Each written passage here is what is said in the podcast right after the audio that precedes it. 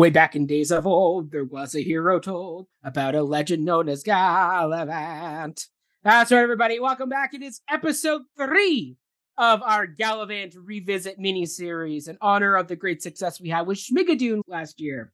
So this time around, we are covering, as we said, episode 3, season 1, episode 3, which is titled, Ryan, what is that? What is our fun episode titled? It is, episode 3 is titled Two Balls. All the meat's in the can, and your face in a can, there's nothing sadder than the over-muscled, chauvinistic, self-indulgent, egotistic, stingy, prissy, narcissistic jackass in a can. That's right. Yes. And this was, and this one was also directed by, what do we say? Chris Koch? Chris Koch. Thank you. I assume Chris, get in the comments if we're pronouncing your name exactly. Right. Exactly. Chris, you directed this, and Dan Fogelman, you wrote this episode as well. So, and it's good because the two of them kind of handled these first 3 episodes, and then seemed to, for the next little while, release it to other writers and directors. So they got it on a firm footing for this little introduction to the series, and then handed it off, which is kind of nice to be collaborative in that way. Yes, and we should note that this episode and episode 4 aired the same evening. So it looks like we're doing back-to-back episodes for this first season, which changes next season, I believe. So, but yes, this episode, Ryan, what happens in this episode? Okay, so in this episode, I guess the A-plot is very much with Galavant, Izzy, and Cid, and they stop at a small village that is actually where Cid grew up, and we meet his family. He was adopted by a lovely Jewish couple, and he was kind of the hometown hero of the small little village he lived in, where, you know, everybody thought he was the greatest. And then when he went off to ultimately become Galavant's squire, he may have embellished his importance in his letters back home, so they all think that he's the amazing, awesome, best knight ever, and that Galavant is actually his squire. So that, yes, Prince and the Pauper story here. Very much a Prince and the Pauper kind of situation here. So he's kind of just asking his friends to go along with it, because that's how they'll be able to, you know, spend the night and have shelter during their journey in this place. And he doesn't want to give up the ruse and disappoint his parents. Yeah. So Izzy pretends to be his fiancée, and because she, as is said multiple times throughout this episode, that in Valencia they do improvised theater as their kind of main pastime. Oh god. Is it worth saving, Ryan?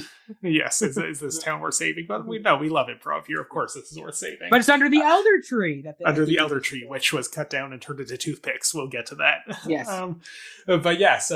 So Izzy is very excited to get to flex her improv muscles and, you know, kind of yes and to everything that happens in this little side quest that they do in this very Jewish town where, you know, we have all kinds of things about Sid's bar mitzvah. We have a rabbi in town. We have a rabbi. Yeah, it's the, I guess, the shtetl of medieval Europe is where we're it's where the Anatevka. It's kind of like world. An Anatevka.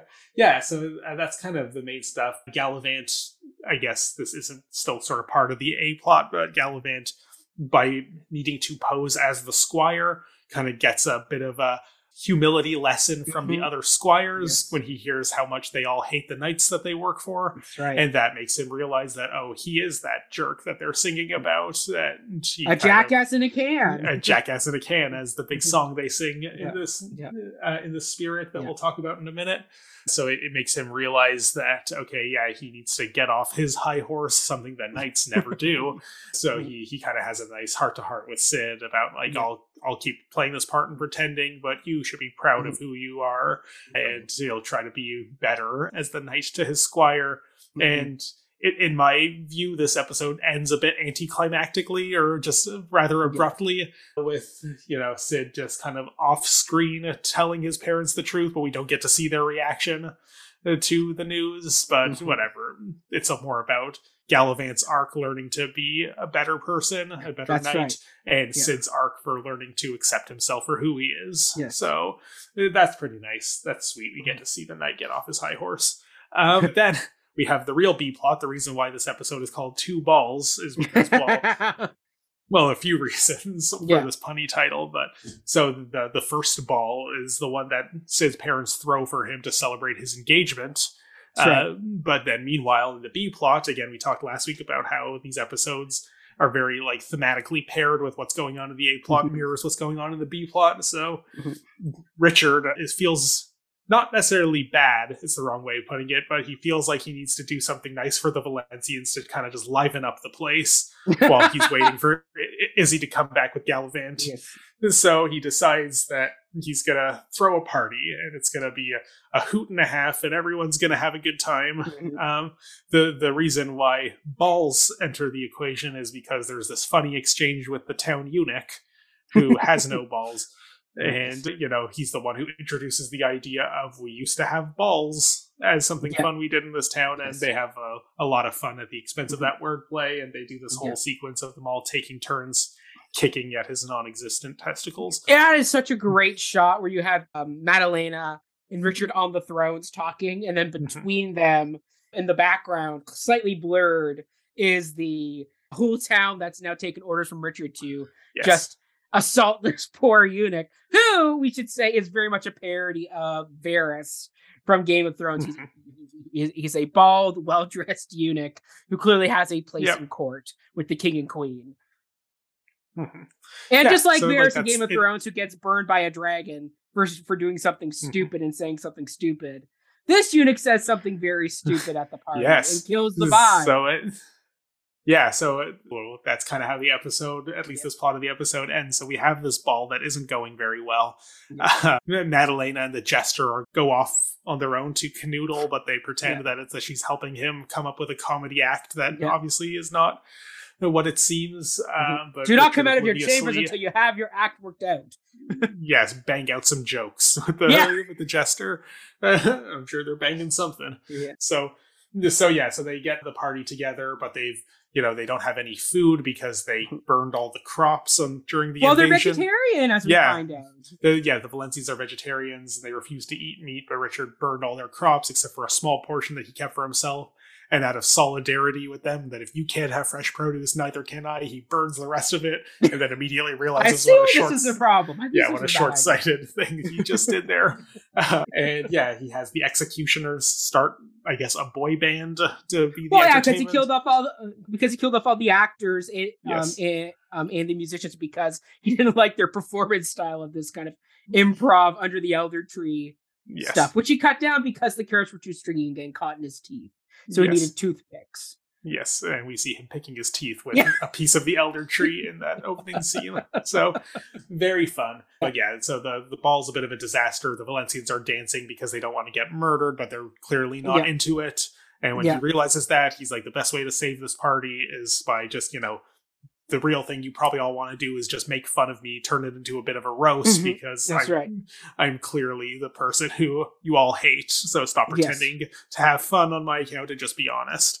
Right. So the Valencians are all making fun of him, and it's the party starting to turn around. They're all having a good laugh. Richard is very much accepting the ridicule, but then the eunuch puts his something in his mouth and says, you're such a fool. You don't even realize that your wife is sleeping with the jester. And that everybody just backs away from the eunuch at that point and just sells them out. Grinds to a halt, record scratch kind of moment.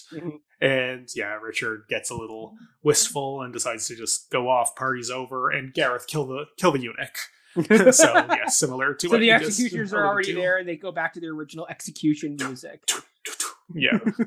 Very good. It's a fun episode. It's a good one. We can get more into the general appraisal, but if you have other thoughts you want to add. No, I mean, once again, this is like, as we said, this is an episodic show that has an overarching serialized season-long story that is episodically broken down. And so, like, this is a great kind of a note. Once again, this is all about Galavant's journey to becoming a true knight, a true hero. And so part of that is he has to learn humility and, you know, not being the traditional, once again, as we talked about in the last episode, about traditional masculinity and kind of those traditional male brawler, square-jawed portrayals of who knights are and that type of thing. And so in this one, we have Galavant learning that, maybe my traditional views of what a knight and a squire are and kind of this kind of Gaston LeFou partnership we've had going on here with Cid and Galavant. Oh, maybe that's not the way I should be treating my squire, because, you know, he could be spitting into my goblets all the time. That he probably is. And he probably is. You know, so that's one of those things there where, like, this is, this is a great kind of, we're building Galavant up as he is going on this hero's journey of, he has to learn these lessons to become a truly good hero. Just as Richard is kind of, is thematically also going through a bit of an evolution here where he is, you know, like he sees that he did wrong, but because he is the ruler, he's not going to admit he did wrong, but he's going to try and find a diplomatic solution to try and ease the tensions of the starving population because he's burned all their crops and left them a very funny note of ha ha ha, like have fun starving, that type of thing there when they were invading the country for this jewel, you know. So once again, it's Richard learning, you know, like how to be a decent king, which means, you know, people are just trying to be a good leader. You know, trying to throw a party when you've done something wrong, like trying to make amends, even though it goes horribly wrong, you know, but like he's trying. It's showing once again that, like, Richard and Galavant are on this similar journey of, you know, they start off one way, and as these storylines progress, they're going to be evolving as people. And, you know, there's going to be some stumbling blocks along the way. And, you know, King Richard still kills off the eunuch for what he says, but, you know, he made some strides. He's getting there, you know, slowly but surely. He's getting to be a better ruler. So, yeah, I mean, once again, this is a fun part of, like, this kind of being like a trilogy of episodes with this original writer-director pairing here of Chris and Dan. And you definitely can see what they were trying to do of really lining up the parallels of Richard and Galavant of, see, these guys aren't too different, you know, maybe we'll pair them up next season for some adventures of their own. You know, so like you're seeing that they're, once again, it's taking the traditional medieval Arthurian storytelling and then ratcheting up a bit to get more into the Monty Python realm, but still giving it a 3-dimensional twist. But I do agree with you that this episode, because these episodes are only 22 minutes, it does feel sometimes some storylines do get wrapped up rather quickly, kind of like Schmigadoon. I commented on our last season when we did Schmigadoon. Was some of these episodes should be much longer to give more depth and even more drama and more story to be had. Like, you could have easily made this into a 40-minute episode and given some real conflict between Cid and his parents as he's trying to own up to his truth, you know? Like, but once again, because we're 22 minutes and we're kind of moving the story along, we do have to kind of shave off some of the deeper side character storylines here that, like, Cid was going on, you know? So, yeah. Yeah. Do you want to get into our celebrity cameos?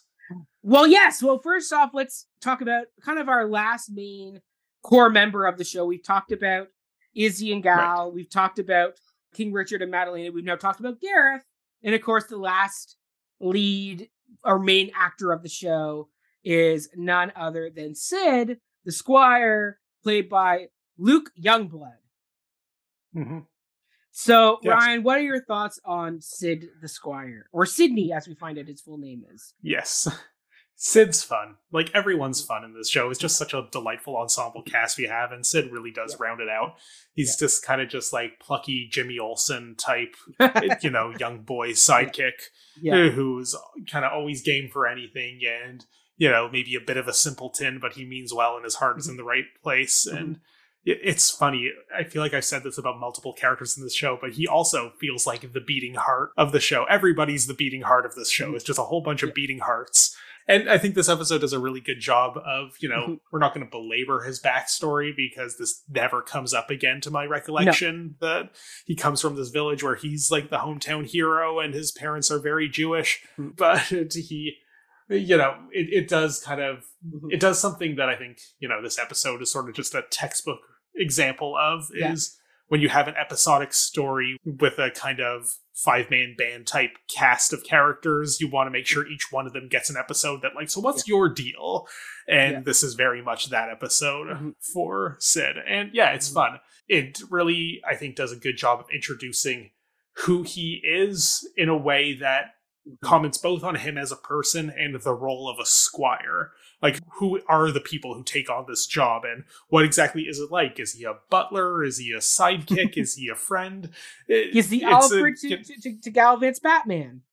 Yeah, while also being the Jimmy Olsen to Superman, which is, you know, a kind of like interesting dynamic to pair those two types of role. Yes. One that's like the wise helper who you couldn't function without me, but also I'm the plucky kid who looks up to you. So it really works. And, you know, Sid's great. Sid is great. I mean, I love that we're going to get set up this running joke that he never gets a line in a song, as we find out, as we get into next season at the beginning of, maybe he'll finally get a line or a song of his own. Because, like, even in this episode, there's a song about him in Oi, What a Night. Yep. He actually doesn't sing in it. You know, we've heard him sing briefly in Hero's Journey. Like, but he, once again, it's like sides, it's like side comments or like little things in like a choral setting. So I mean, once again, but like Luke does such a good job, as you said, playing, like, he has such a great smile. Like, he has always got this really big, bright smile about him that clearly, you know, like he thoroughly enjoys being Galavant's buddy. Like, why else would he take a job as a squire when, like, as you see in the beginning of the show, after Madalena ditches Galavant, that clearly he is depressed and is drinking his days away, but Sid's still there, being his plucky sidekick, trying to get him up every day. I mean, there also is a little bit of a LeFou, Gaston partnership, where there's there were some more physical demeaning moments for poor Sid, where like you see him like bathing Galavant, and kind of just some physical comedy there, where like clearly they do have a bit of a back and forth with each other. It is a lot of fun, and then we also get out Gareth next season as well. Yeah, and like, it's interesting because in the very first episode, there's like a funny Sid line. Sid doesn't have a major presence in that episode, but when Galavant's just like, Sid, fetch me another drink or something. Mm-hmm. And Sid says, like, when he asks me to fetch, things aren't my favorite part. And then he, like, his smile, but then his smile disappears. Yes. Like, okay, that was clearly sarcasm. And I feel like there's a bit of a back and forth with the writers of this show of how enthusiastic is Sid for the role he has, or how much is he just like, well, Squawk gets a living, kind of very much like the various animals from the Flintstones. But yeah, it's funny that these three episodes were all written by Dan Fogelman specifically, I already see there being a bit of a tug and pull of how does Sid feel about this? Is he happy? And I think we kind of get this interesting heart to heart between him and Galavant at the end of the episode, where like we kind of get back, not through a flashback, but just through a conversation of, you know, when Galavant hired him, that there were other people who put impressive things on their resumes, which it's funny to even think that submitting a resume to a knight to be his squire. But very Princess Bride, very much a Princess Bride concept of, let's take a modern element and medievalize it. Yeah, very much so. So yeah, and you know, we kind of like learn that he wasn't trying to be impressive; he just was being himself, and that's what we like about him. But in that same conversation, like when Galavant says, "Do you know why I hired you?" He says, "I assumed you lost a bet," because he has this sort of self-deprecating streak that, even though he's basically the quarterback of his hometown, who went on to big, great things, he knows that's a lie, and that makes him insecure that he hasn't really earned the greatness that, even by the end of season 2, we still see him striving for. So yeah, it really works. He's a well-rounded character who could have just easily been a very one-dimensional sidekick.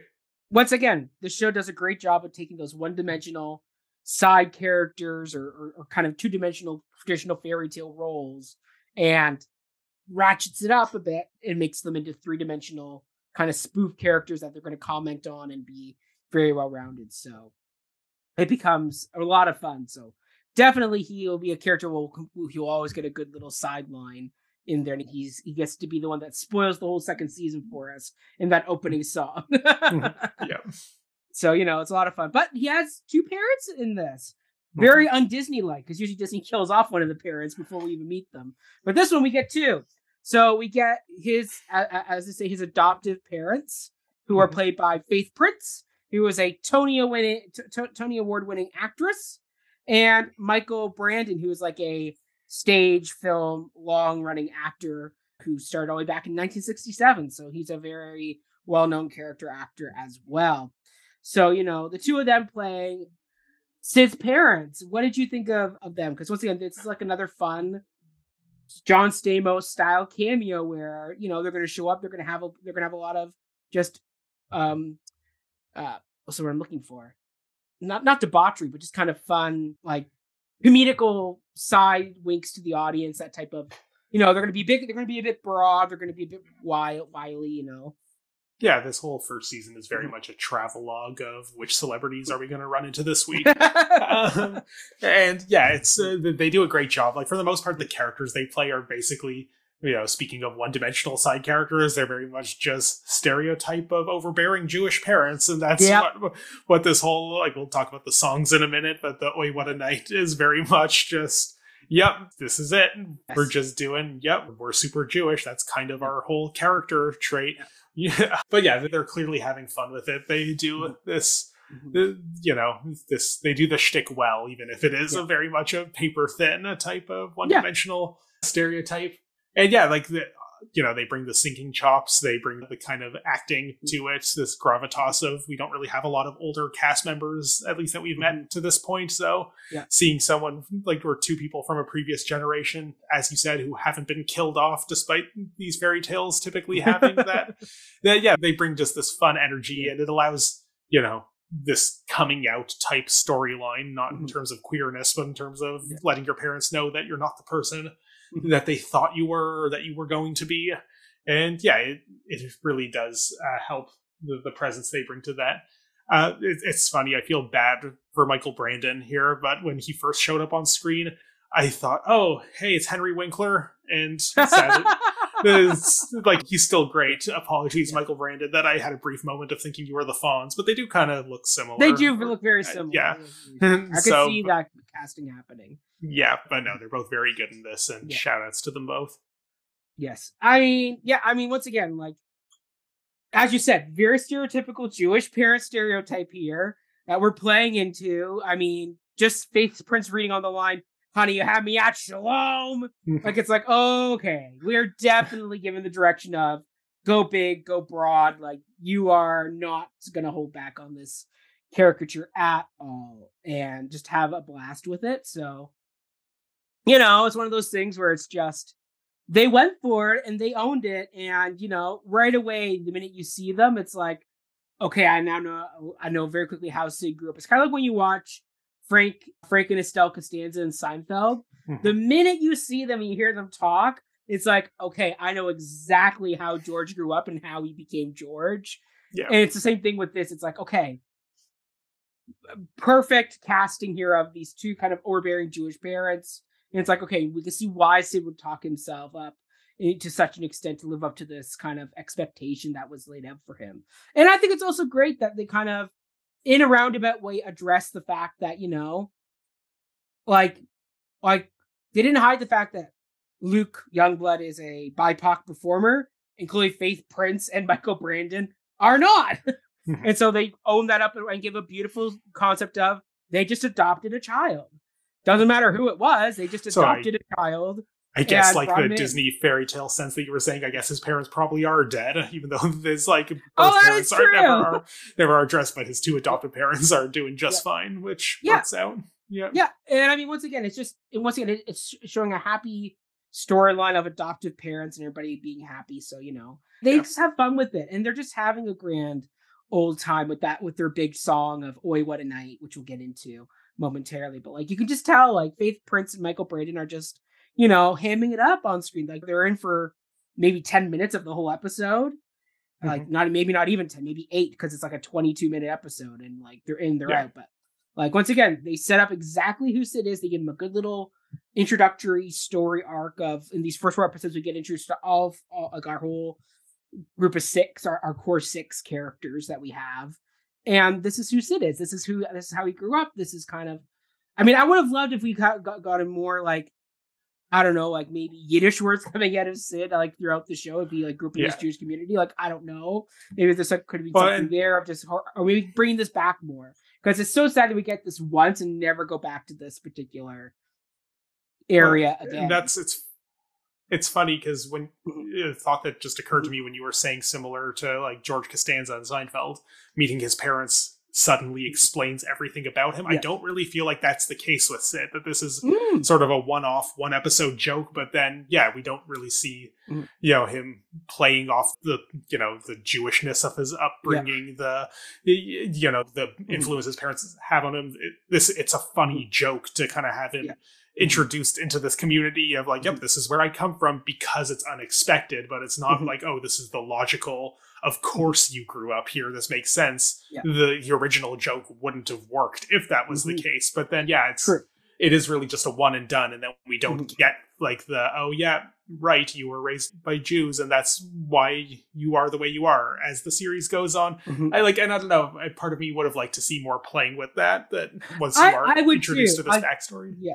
Yeah, well, yeah, exactly. Yeah. Like, I think it's more just once you see them as a parenting dynamic, it's like, okay, now we get why Cid talked himself up the way he did, which is great for one episode, but it would be great to see a much larger roundabout way of writing. Once again, I you brought this up really well with the character of Cid. It's kind of this really kind of metamorphic character that, depending on who the writer is, or depending on how they're perceiving him in the episode, will dictate how Cid is. Like in the first episode, he was a bit sarcastic. In the second episode, he kind of was there, but not really. Like, he kind of was a background member of the trio. He's just excited to eat the chicken. Exactly. The rooster, sorry. Exactly. Yes, the rooster. That he's not going to name because he's gonna cook it. You know. And then this episode, we get a full background of him. Once again, it would have been great if the writers had been a little bit more consistent with, and Faith Prince and Michael Braden are your parents, and this is how they acted. How does this play out the rest of the show with you as a character? Mm-hmm. Maybe if they've done a season 3 with Gareth and Cid on the road to St. Madalena, right? Maybe there would have been like a call back there where they're on the road again. They come back into the village again, and something's totally different's happened. Like, who knows? Like, I don't know, but yeah, I do feel this. There could have been more of this setup. Or could have been more fallout from this great setup of who Cid comes from, you know. But there we go. What do you say we get into some songs, Ryan? Yeah, let's do it. All right, let's do it. So the first thing we get is a wonderful recap song of Galavant. If you missed last week's show, or if you're slightly slow, here's what came previously on Galavant. The Princess Isabella came searching for this fella, the washed-up hero known as Galavant. Now she's gotten him to lend a hand to oust their king who seized her land. But sing, she's working for the king, the trap's about to spring, but that's not everything. Thus far. Yes. Ryan, now that we know that the first 2 episodes aired in a package, what are your thoughts about this kind of recap? Did you feel it captured the story elements thus far? Like, did it actually set it up?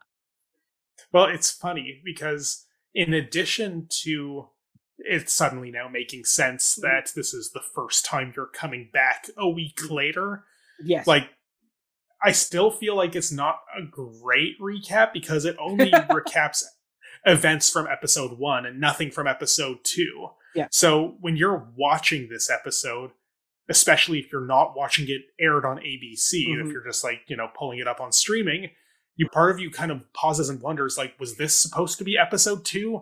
We're recapping events from episode 1, but mention nothing of episode 2.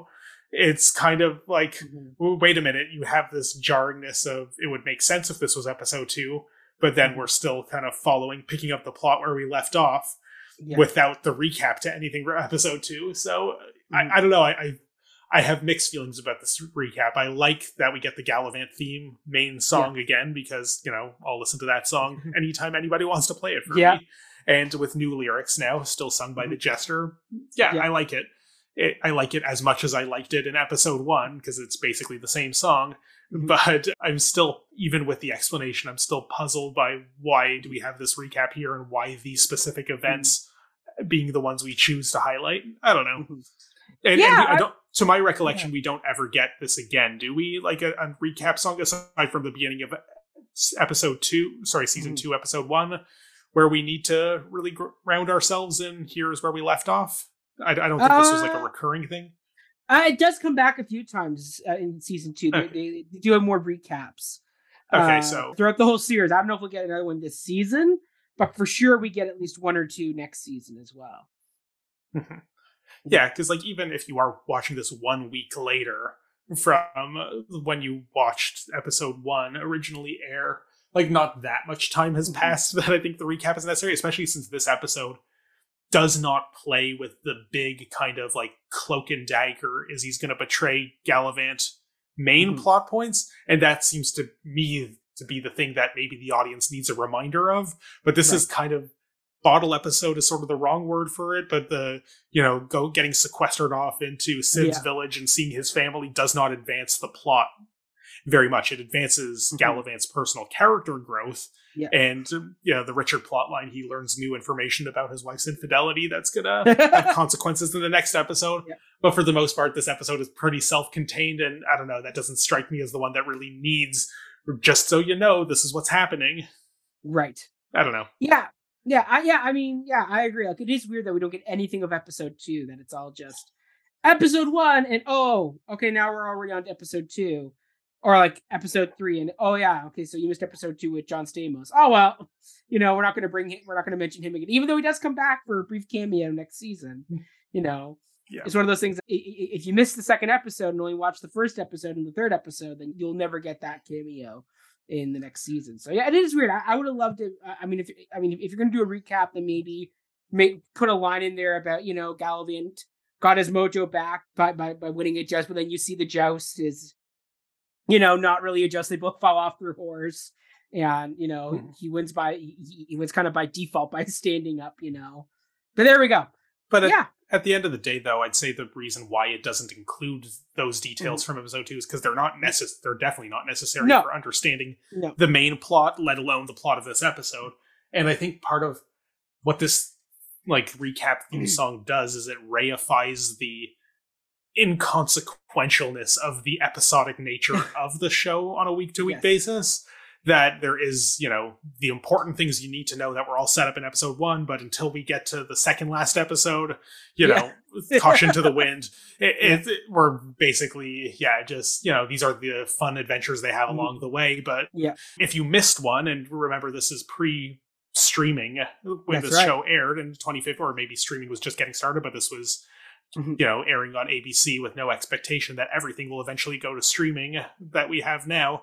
That it's, they probably, you know, had to temper each episode that we can't reveal too much big plot stuff, because there is a chance that people won't catch this one, and we don't want to alienate them if they come back next week and feel lost. So, and that's kind of what these recap. I got you to say, like, the opening lines of the reprise are all about, like, in case you missed it, or, you know, you've been under a rock, or, you know, like they do make reference to kind of the weekly, like, watch on TV nature of it. Like, versus like the streaming nature that we would get nowadays.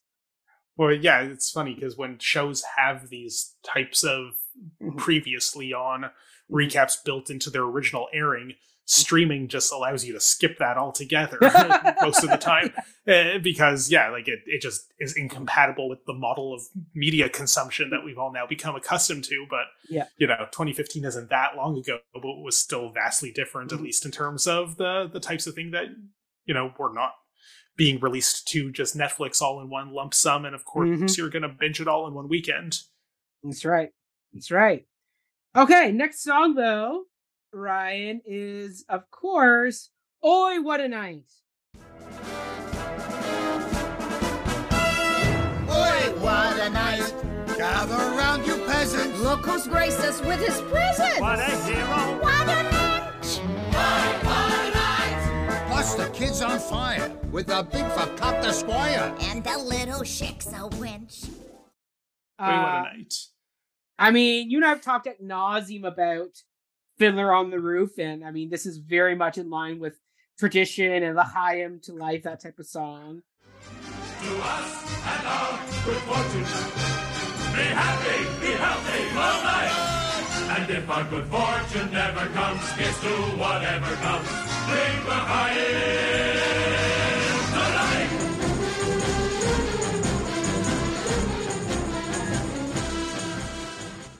Where it's very klezmer. I think it's a very klezmer kind of Jewish sounding Fiddler on the Roof style song with you know, you got ois, you got a rabbi, you got the chairlifting, like it's doing kind of every traditional Jewish thing you could think of in this song. They make reference to, right? They even make some references to like circumcisions in there with Izzy and the women. Like they are absolutely like just being like, do you get where he came from? It's a Jewish village. Yeah. You know?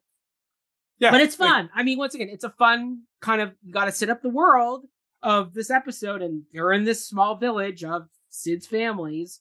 So let's get a song in there that will tell you everything you need to know about this town, which is they are obsessed with Sidney and his so-called adventures that he's been telling his parents about.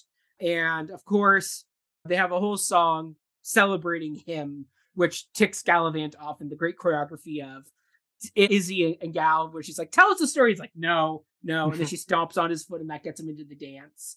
You know, it's great. It's a lot of fun. Yeah. Like to me, the song, yeah, it's exactly, you know, what you expect. I like that it has, you know, I guess the Frankie Valli sort of gimmick of, oh, yeah. What a night, but oh, what a night with a K. And, you know, it's got the wordplay down. Yeah. For the most part, the song is just, yep, here's a Jewish thing. Here's another Jewish thing. But it's kind of interesting how, you know, you kind of say that it has this sort of Fiddler on the Roof vibe, which is, I think, is what they're going for, but it's very much more so a vision of like American Jewish identity than what anything that I would call like old country Anatevka shtetl life, even though it is this supposed to be this kind of isolated Jewish community in medieval Europe, which I guess feels like it should gesture more to that. You know, we have, this isn't so much part of the song itself, but like, you know, we have Sid's bar mitzvah poster on there, and like it's, you know, he's got his little action figure collection. It's kind of, I think, painting this, you know, idea of just like a very kind of a, you know, middle class American type upbringing. And yeah, you know, I'm not going to fault it for that. I think it's doing this fun anachronistic thing that the show does so well. Yeah, but it's funny. I see where they're trying to make it fiddlery. I just don't know if it necessarily succeeds at being quite the pastiche of Fiddler that I think it wants to be. I definitely think it's more just, let's evoke the fiddlers, the kind of the Jewish sounding. I mean, the fact there is a lyric of deedle, didle, deedles in there too. I mean, clearly Alan Menken and his co-writer there, who I forget his name at the moment. It's, hold on, I can tell you. It is Alan Menken, who wrote the music, and lyrics were by Glenn Slater, Christopher Lennertz. Okay, yeah, Lennertz. Sorry. Lennertz and Menken wrote the music. Slater wrote the lyrics. You were right. Yeah.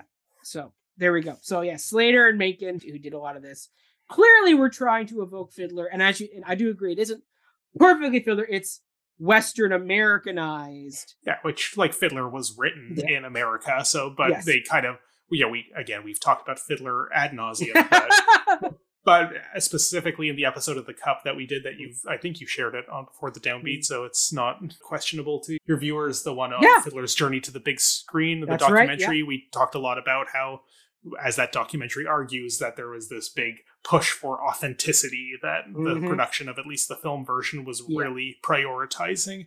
Yes. And and that kind of, it works because it's almost alien to American Jews who see this as, this is where we come from, but not necessarily the life we live. We've already been the product of the modernity that Tevye is fighting against in his preservation of tradition. Exactly. That's exactly it. Yeah. I'm nothing more to say. Oh, we can move on to the next song then. I'm just going to be. I was just going to be repetitive. I'm like, let's not do that. Next, we have a kind of Beach Boysy, Beatles style song of "Dance Until You Die."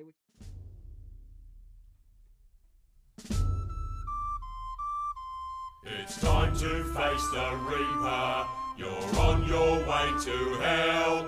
Prepare to kiss this mortal coil goodbye. While you have the chance, you might as well just dance. Dance, dance, dance until you die. Dance, dance, dance, dance, dance, dance, dance until you die. It's kind of, which is a very funny, morbid song, because it's the Executioners who have stepped up their music playing and now become this kind of boy band style. Ryan, what are your thoughts on this execution style song?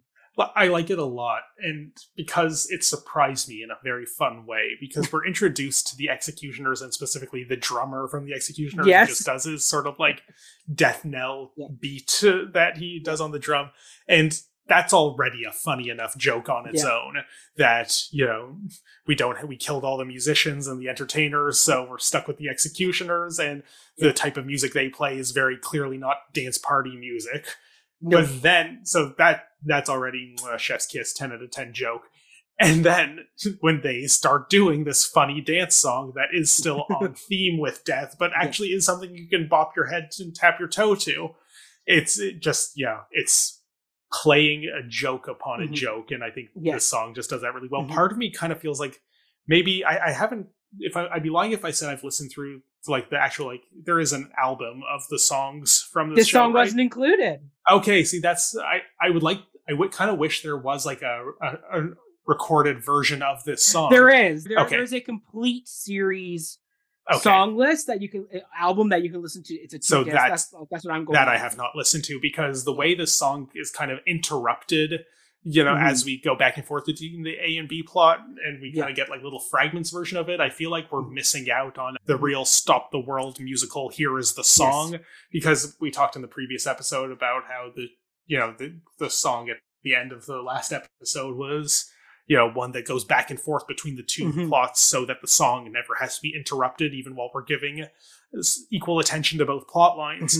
But this one, we start the song and then we go back to Sid's village and then we come back and we're in mid song. So I feel like we're missing out on the song gets shortchanged a little bit in its own episode, which is unfortunate. And the fact that it's not on the main album, I think, is testament to that. Yes. And I mean, I will say choreography wise, this reminded me a lot of the Addams Family musical, which once again plays with the morbid macabre kind of. There's a whole dance sequence where like they're named off different like deaths, and like it becomes a bit of a dance. So, you know, and that musical came out in 2010 on Broadway. So this is 2015, so 5 years later. So this definitely, the show would have been seen. It was popular at the time. And so there's a great kind of joke of, oh, we're going to do some morbid dancing. And then we're also going to do the bunny hop. So the fact that we kind of have this kind of group kind of zombie-like dance is a lot of fun. And once again, it's a great kind of bait and switch, because you meet the Executioner and you hear just the da-da-dum, da-da-dum, da-da-da-da-da. Like, and you think, oh, okay, what's like? Clearly, you're expecting them to come out and do the same thing where Richard's gonna be like, and now the band, and of course they come out and just shink, shink, da-da-dum, da-da-dum, and it's like, oh, okay, this is gonna bomb. And then, oh no, they actually are a good band. They actually have a second livelihood if they want to get out of the death business, you know. So it's a lot of fun there. So, yeah, I mean, it's a fun song. Is it my favorite on the album? No. But, you know, it's a fun kind of background song that sets up, once again, Richard just not hitting the mark with his goodwill gesture to the people of Valencia. So, yeah.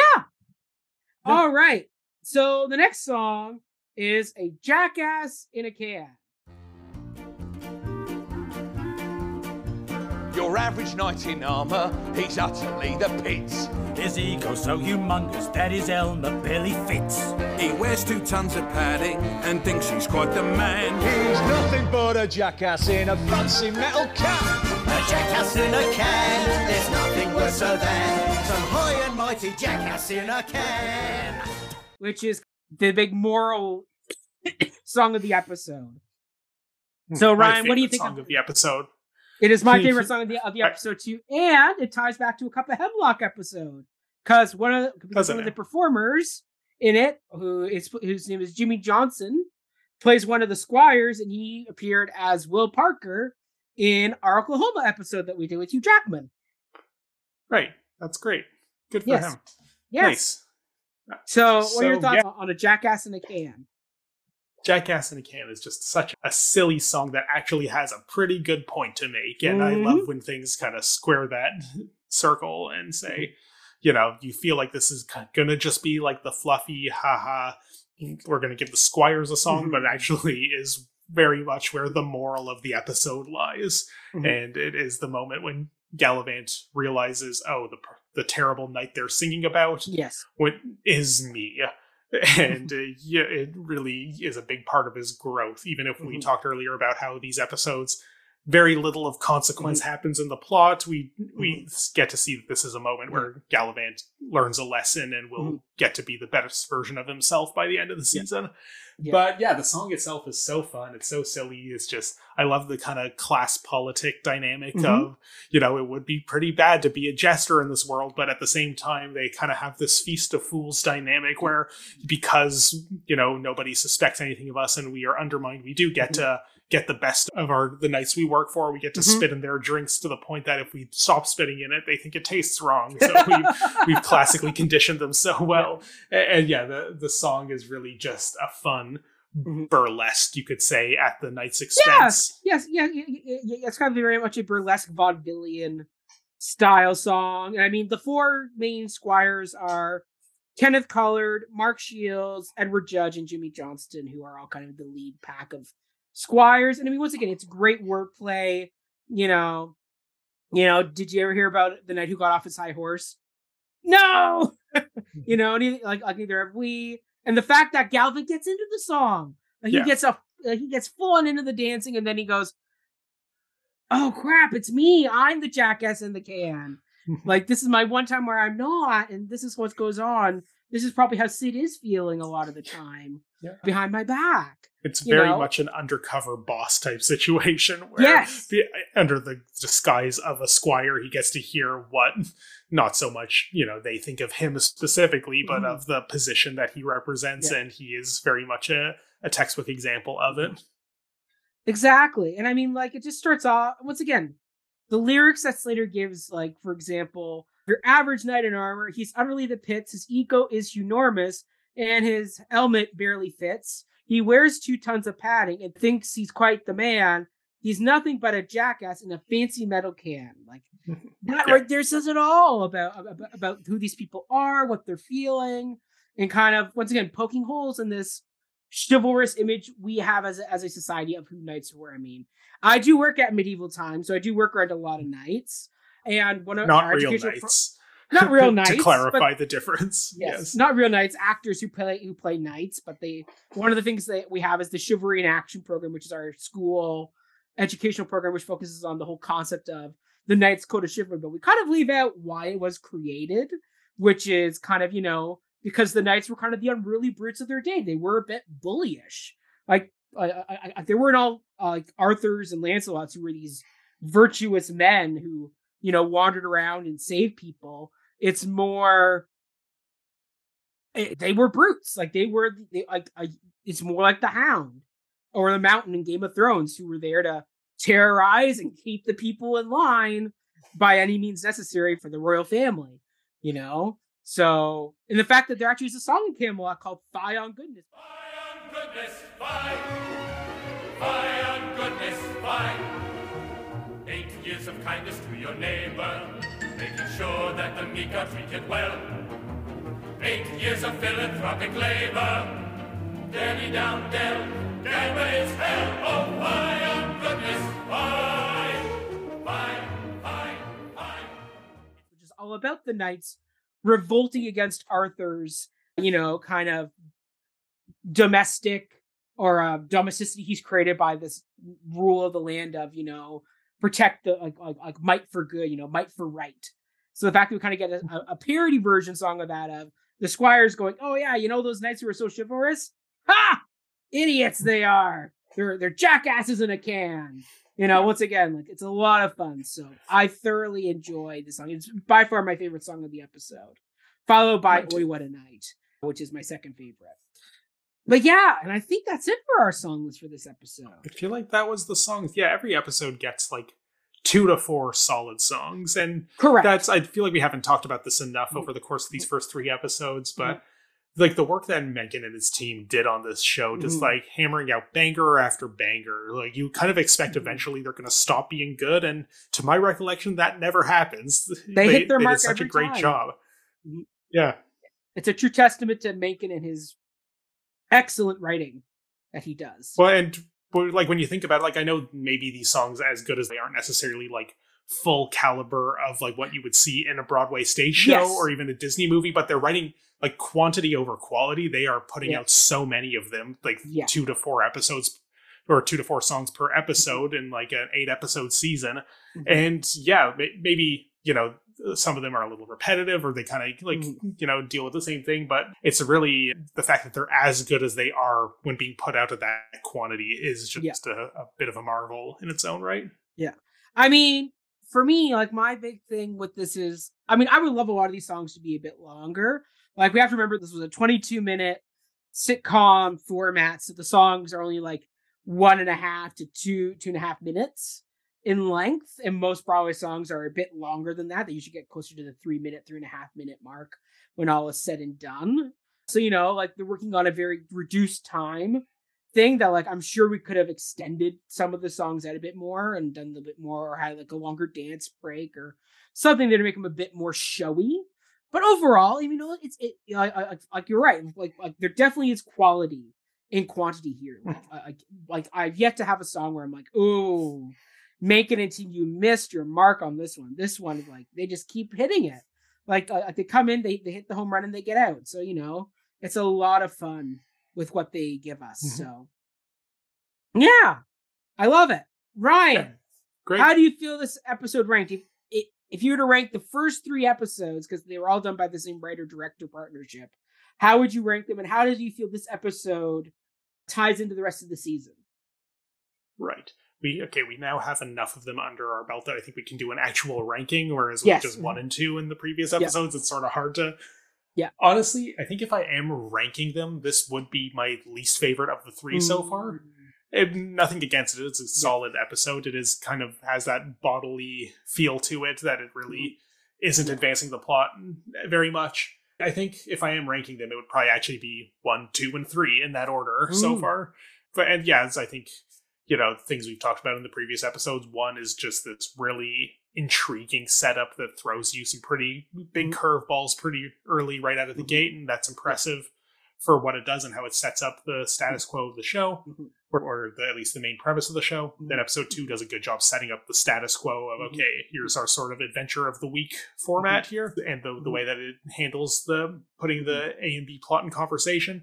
This one, while the basic plot mechanics in a sort of cosmetic sense is clear how they're related to each other, I don't think it has the same tightness of these 2 plot lines are really thematically in dialogue with each other. The fact that they both have a ball seems to be where it begins and ends. But like you can maybe make an argument that both Galavant and Richard learned that, you know, people maybe are just pretending to be nice to them and they gotta loosen that up. Like there's something there, but for the most part, Sid learning to be true to himself really has no echo in the Richard plotline, and it's kind of losing a bit of the thread of the tight parallels that we saw, at least in the previous episode. So it's still good. I like it a lot, but if I'm ranking them, I think so far this one, is 3rd out of 3.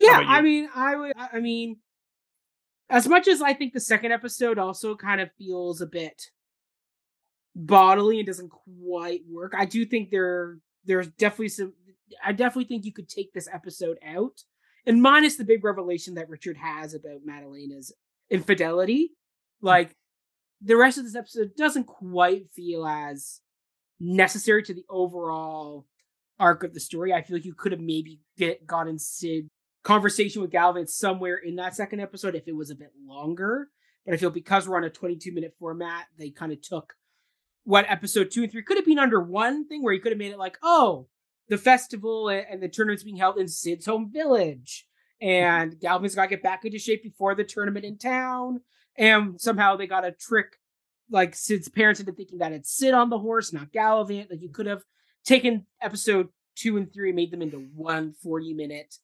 storyline. You know, I feel like because it was only 20 minutes, they kind of took the episodes and kind of broke them out a bit more and gave them a bit of a filler here and there to kind of make them into the 2 parts versus maybe one bigger episode that could have had both storylines kind of working together in a way. I don't know. Yeah. I think filler is a good word for how this episode feels. And I think that's a better word than bottle episode, which isn't quite technically accurate. But yeah, it is very much, okay, we have 8 episodes to kill. hey, we haven't really dove deep into one of our characters yet. Let's give him an episode that's kind of about who are you. And, you know, it sort of marches in place while we learn a bit about Cid. And ultimately, there are things we learn about Cid that don't pay off or have meaningful echoes or resonances in the later episodes. So I think that's maybe why I'm a little more lukewarm on this one. But it's still fun. And it's exactly, you know, I don't think we need to judge the episode's merit as episodes based on how well they advance the plot necessarily. I know I kind of commented on the fact that this one doesn't, but at the same time, it does have what we could call a skippable vibe to it. Even like the big revelation at the end with Richard finding out that Madeleine has been cheating on him. It's so, he's been so oblivious for these episodes that if we just started the next episode exactly how it does start with him being like, oh, she's cheating on me, that, you know, I don't think we even need to have it told to see that it was told to him, because it's pretty in his face that he could have just found out easily on his own terms. So yeah, this one really is kind of not adding much to the whole. Doesn't mean it's not a fun time for, you know, 22 minutes for one weekend of the show, which, as we've just discussed, isn't even the whole week, because the other episode that comes after it is immediately paired. So you are kind of having, you know, still individual 22-minute units, but over the course of the whole hour. Yeah, exactly. Yeah. So, I mean, we'll see what comes next. I mean, our next episode is called... Comedy Gold. Okay.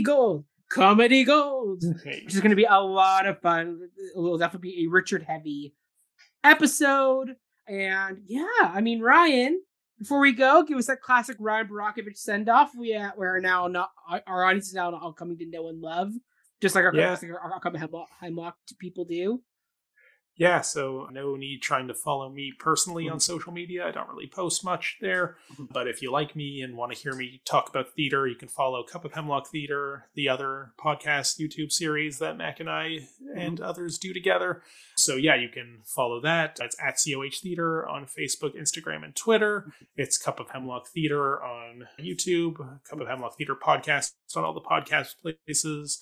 Tune in there. We cover a lot of Toronto-based theater, and as well as things on streaming platforms and artist interviews, etc., etc. Perfect. I mean, yeah, you can follow me at Mackenzie on all social media platforms. So keep watching, keep listening, and we will see you all in the next episode, where Ryan and I will explore what does make comedy gold. So there we go. Thanks, everybody. Have a great week, everybody. And oi, what a night. Well, you what a night. Right. Exactly. Bye.